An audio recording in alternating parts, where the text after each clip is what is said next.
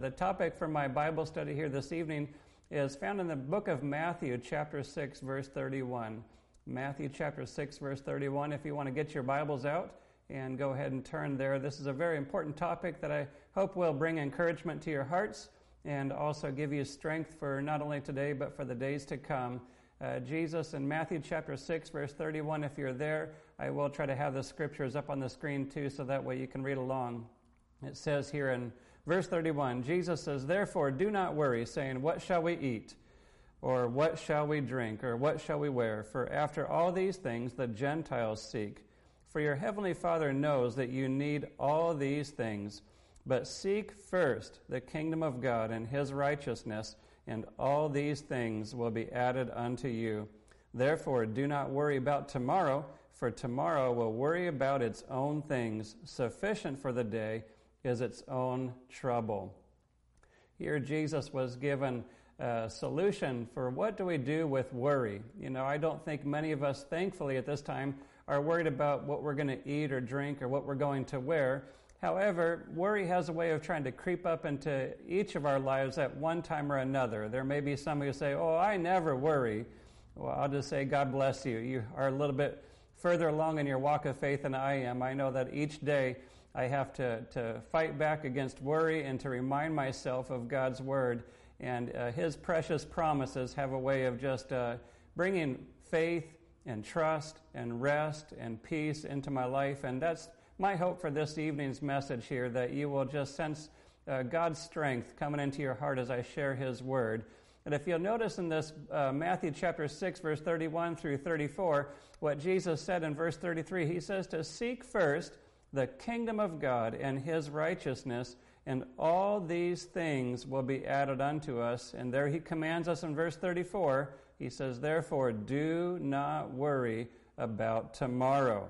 I want to share a couple of quotes that I found about worry or anxiety, because worry and anxiousness or anxiety can be very similar. Charles Spurgeon said, Anxiety does not empty tomorrow of its sorrows, but it only empties today of its strength. And that is so true that when we live in anxiety, anxiousness, or worry, uh, it not only takes away the strength that we have for today, uh, because as you know, many of you, I think it's in the book of Nehemiah, it says that the joy of the Lord is our strength. And anxiety and worry have a way of trying to take the strength and the joy out of our hearts. And I've said this uh, over the past couple of months and years, even that God wants us to have His joy in our lives. And so, if I can share one more script, uh, one more quote.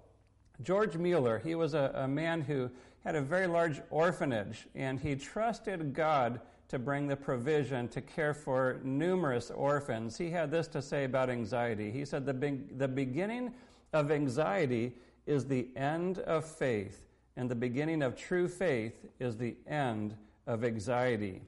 Wow, that's good. I want to read that again. The beginning of anxiety is the end of faith, and the beginning of true faith is the end of anxiety.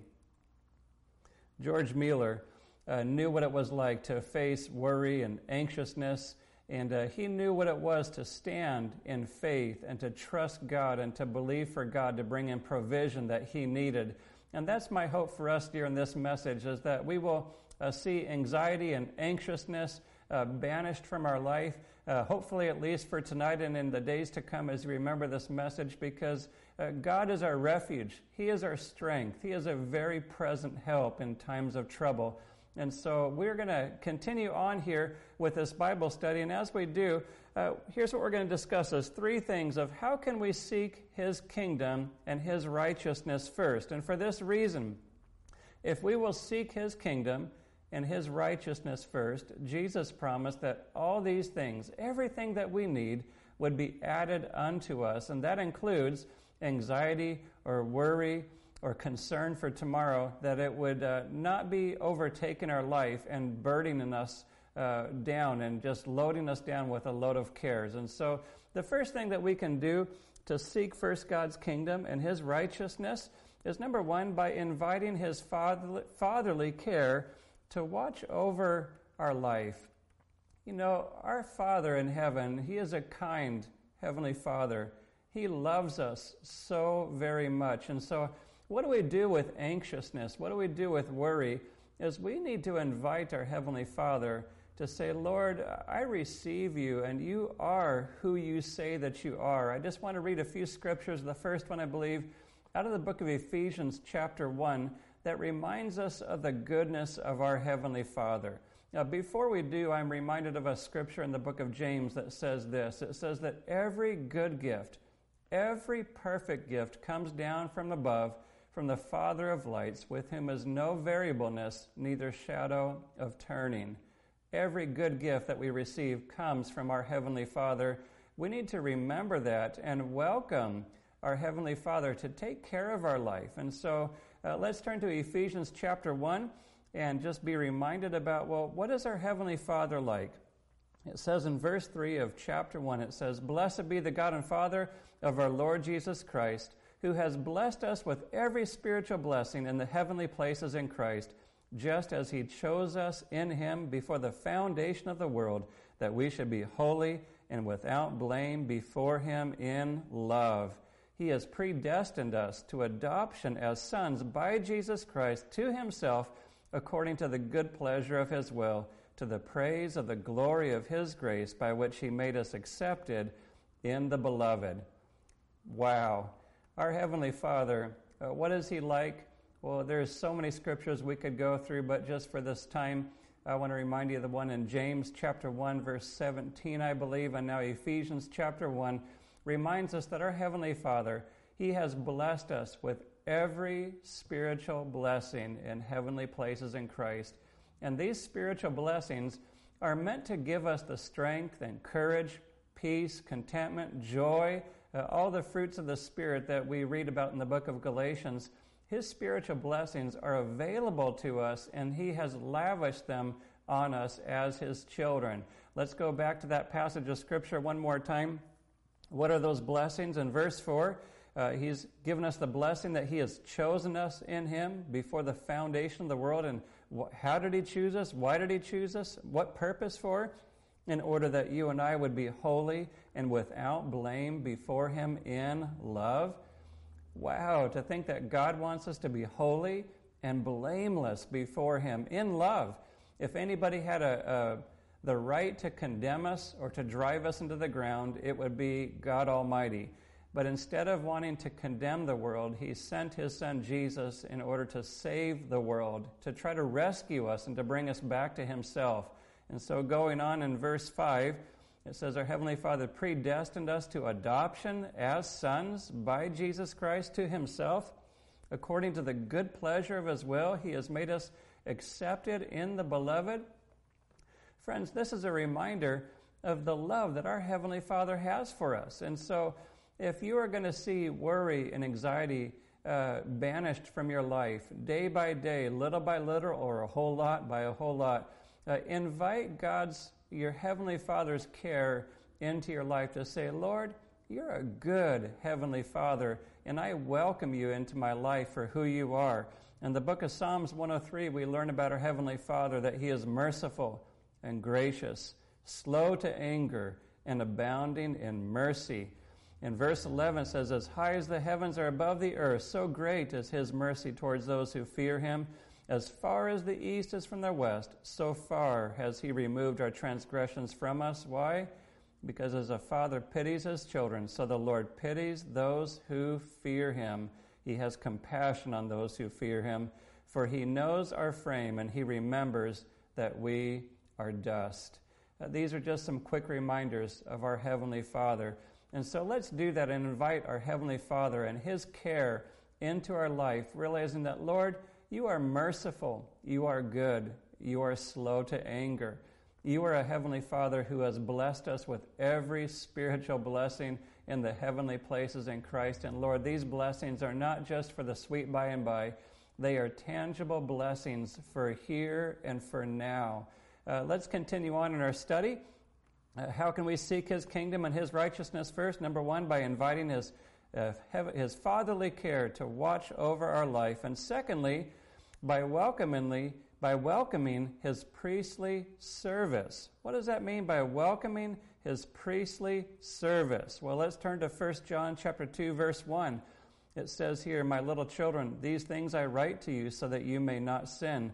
And if anyone sins, we have an advocate with the Father, Jesus Christ the righteous. And he himself is the propitiation for our sins. That word propitiation, for those who are new to Scripture, means he's the atoning sacrifice. He is the one who is the Lamb of God who takes away the sins of the world. And not for ours only, but also for the whole world.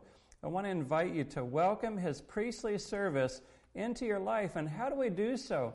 By saying, Jesus, I thank you that you are my advocate.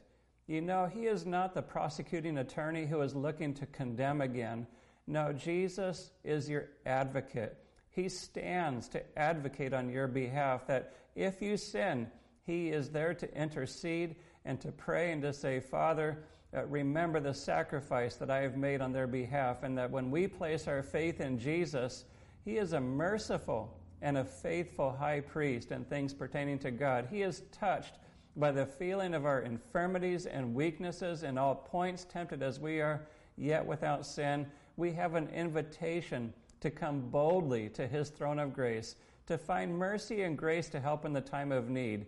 Now, for you and I, you know, if we fail, and we do every day if we're honest, uh, how often do we get just down in the dumps and we think, oh no, God certainly, He must have given up on me. He must be so disappointed in me.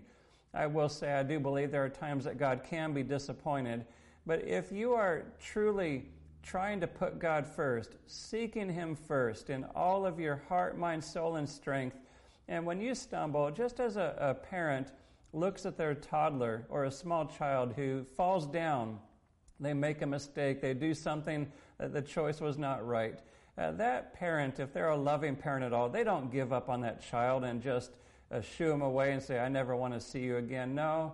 Uh, hopefully, that parent, they will pick up that child, uh, love them, teach them, yes, correct them, but they are so far from giving up on them. And our Heavenly Father is the same towards you through His Son, Jesus Christ. Uh, his Son is your advocate. He is for you. He is not against you. When you make a mistake, He is not he is not gloating up in heaven or, or wringing his hands thinking, oh, how could they be so dumb? How could they make that type of a choice? No, he is advocating and he is patient, long suffering, and he is working in you both to will and to do his good pleasure. I have shared uh, a few months ago, I believe, that God not only sees us where we are today, but God sees us into the, our future in eternity.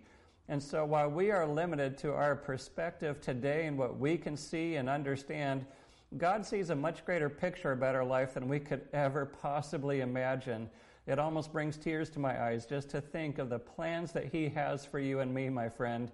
And so just realize that you need to receive and welcome His priestly service on your behalf to say, Jesus, I sign up. I want you to be my, my advocate, that you would stand by my side to help me uh, what does it look like that when he is your advocate? Let's go to uh, Hebrews 7:24 through 25. It says, "But he, Jesus, because he continues forever, he has an unchangeable priesthood. Therefore, he is also able to save to the uttermost."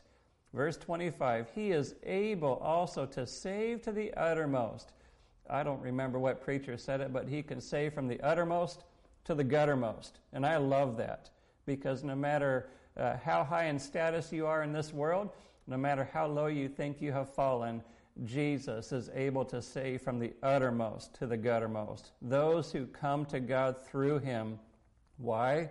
Since he always lives to make intercession for them. Jesus is at the right hand of the Father, and he is interceding on your behalf. He is praying for you right now. I am so thankful for the prayers of God's people. I am so thankful for those who take the time uh, to intercede, and we are to pray one for another. But I pray that you receive encouragement to know that you are on the heart of Jesus, you are on his mind. And the sacrifice that he has prayed, the investment that he has made into your life, he is not about ready to let it go to waste. No, he is interceding. Uh, in another way, you could say he's cheering you on, he's rooting for you. He is celebrating your victories, and when, you, when you're defeated, He's there to pick you up and to lift you up and to encourage you to keep on going. Why? Because as I said a few moments ago, He can see your life into the eternity of, of the future. And He knows the plans that He has for you, and He is not about ready to let His plans fall apart. And so receive Him in His priestly ministry that He has for you. Uh, what is this priestly ministry? What benefit does it bring to our life? John 14, 27, Jesus said, Peace I leave with you, my peace I give to you. Not as the world gives, do I give to you. Let not your heart be troubled, neither let it be afraid.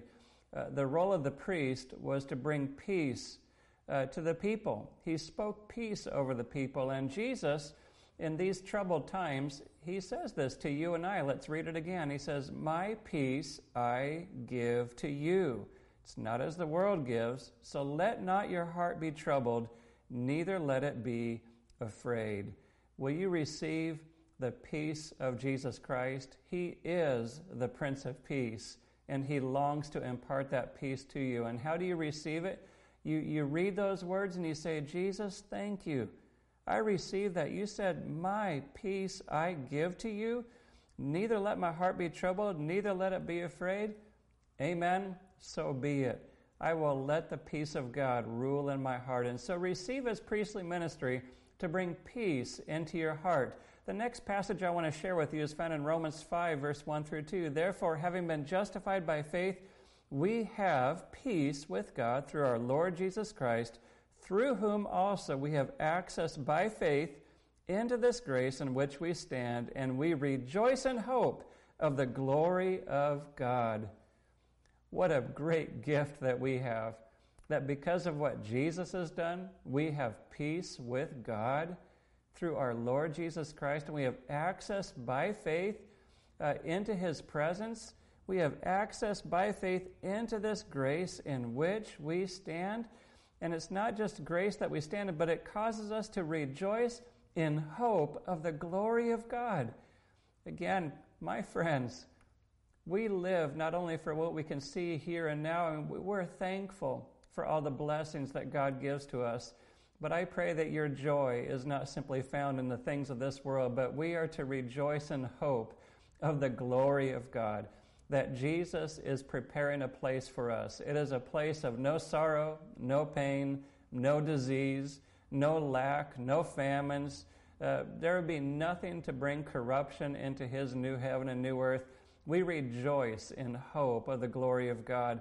And so receive that peace that Jesus has purchased for you as your high priest. The next scripture, or the next point I want to make is how can we seek first his kingdom and his righteousness first? Uh, remember, number one again, invite his fatherly care to watch over your life. Number two, welcome his priestly service. And number three, by surrendering to his kingly authority. Jesus truly is the King of kings and the Lord of Lords. There's a scripture that he shared, a statement that he made in Matthew 28 18. Jesus came and spoke to his disciples and said, All authority has been given to me in heaven and on earth. He didn't say some authority, he said, All authority in heaven and on earth has been given unto him.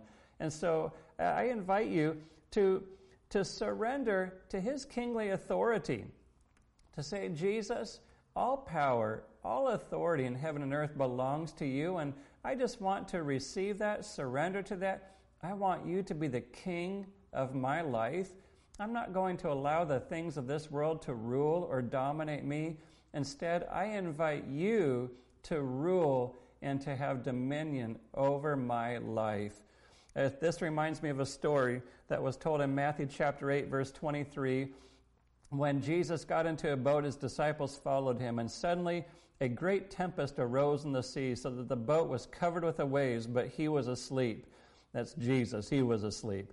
Then his disciples came to him and awoke him, saying, Lord, save us, we are perishing. But Jesus said to them, Why are you fearful, O you of little faith? I'm going to pause there for a minute. Why are you fearful, O you of little faith? You know, these disciples had grown up on the Sea of Galilee, and they had undoubtedly been through many storms. Uh, these, were, these were true men that Jesus had chosen to follow after him. Many, even teenagers, from what I read, uh, these just weren't uh, timid, uh, fearful men, and normally. No, they were strong. And here they were terrified by this storm, and here's Jesus, and he's sleeping in the boat. And they come to him and they're freaking out and saying, Lord, aren't you going to do anything? Don't you care about us? And I can see sometimes parallels with what we go through in, in our life that we can see every earthly reason to be afraid and to have great concern, anxiety, anxiousness. And in our prayers, we're like, oh God, don't you care? Don't you see? And Jesus, what is, what is his word to us? He says, Why are you fearful, O you of little faith? And then Jesus arose and he rebuked the winds and the sea, and there was a great calm. And what was the response of those disciples? The men marveled, saying, Who can this be that even the wind and the sea obey him? Wow. Who can this be? I want you to invite Jesus' kingly authority into your life. Into every situation that you're going through, whatever causes you to be fearful, whatever causes you to have anxiety, Remember those disciples that when they were so troubled and they awoke him, that Jesus' response to them is, is Why are you fearful, O you of little faith? And that when Jesus simply spoke to that storm, the men marveled, wondering, Who can this be that even the winds and the sea obey him? Invite his kingly authority into your life. Another scripture that comes to my mind is Ecclesiastes chapter 8, verse 4, it says, Where the word of a king is, there is power. And who may say to him, What are you doing? Again, where the word of a king is, there is power. God's word has great power. As you invite his word into your life and his kingly authority into your life, I want you to consider that God's word has great power. And so allow his word to have authority in your life. Allow God's Word to have authority in your life. Trust His Word. Believe His Word. Even if everything around you it seems contrary to what His Word says, believe the Word of God. And by doing so, you are honoring His kingly authority in your life. How else do we allow His Word to have authority in our life? By allowing God's Word to bring life, peace, stability, courage, health, joy, hope, deliverance, etc. God's Word will bring all this and so much more into your life if we will simply surrender to His kingly authority. To say, Jesus, uh, for far too long, I have allowed others, I've allowed the media or uh, the things that I see in this world to have authority over my life. What I mean by that, we allow our emotions to get the best of us. We allow ourselves to get filled with anxiety, sadly, for some filled with anger, others filled with remorse or regret. And we allow the things of this world to control us. And when we allow the things, whether possessions or people, disappointments to control us, we are allowing those things to have authority over our life and we are not allowing Jesus to have his rightful place of kingly authority over our life. And so allow his word to bring peace and life, stability, courage, health, joy, hope, and deliverance into your life. Who is this Jesus? In verse 8 of chapter 8 of the Gospel of John, Jesus said to them, Most, most assuredly I say to you, before Abraham was, I am. We serve the great I am. Jesus, He is the resurrection and the life. I just want to encourage you this week seek first the kingdom of God and His righteousness, and all these things will be added unto you. Jesus said, Therefore, don't worry about tomorrow, for tomorrow has enough trouble, troubles of its own. Sufficient for the day is its own trouble or evil thereof. Let's go ahead and do a recap. How can we seek first His kingdom and His righteousness first in our life? Number one, invite His Heavenly Father, by inviting His Heavenly Father care eh, to watch over our life. Number two, by welcoming His priestly service into our life and all the benefits, the peace that it brings. Number three, by surrendering to His kingly authority in your life. God has a kingdom, church. His kingdom is not of this world. In Romans 14, verse 17, it says that the kingdom of God is righteousness, peace, and joy in the Holy Spirit. Even in this day that we're living in, I just pray that His righteousness would overflow in each and every home and family. I pray that His peace would abound in each and every heart. And I do pray that God's joy would be your strength. Let's pray together as we close our Bible study tonight. And if I could remind you as we do, uh, I just want to tell you once again thank you for those that I've spoken with. I've heard reports of those of you who are calling each other, praying one for another. Let's continue to do so. And let's just ask for God's kingdom to come, inviting His rule, His reign into our life in Jesus' name.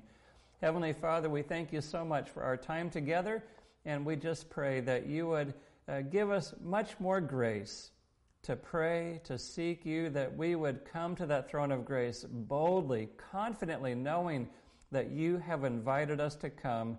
Lord, we invite your kingdom into our heart, Lord. We welcome you as our Heavenly Father to take care of all of the needs that we have. Lord, we welcome your priestly service that, Lord, you are the advocate who stands for us. You are not against us. We receive the peace that you bring to us. And Lord, we surrender to your kingly authority. Lord, we thank you that where the word of a king is, there is power. God, your word has amazing power.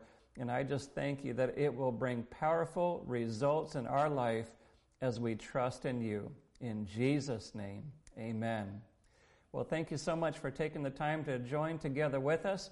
I pray that this Bible study has been a blessing to you, and uh, I love you. I pray for you. Have a wonderful day. God bless you.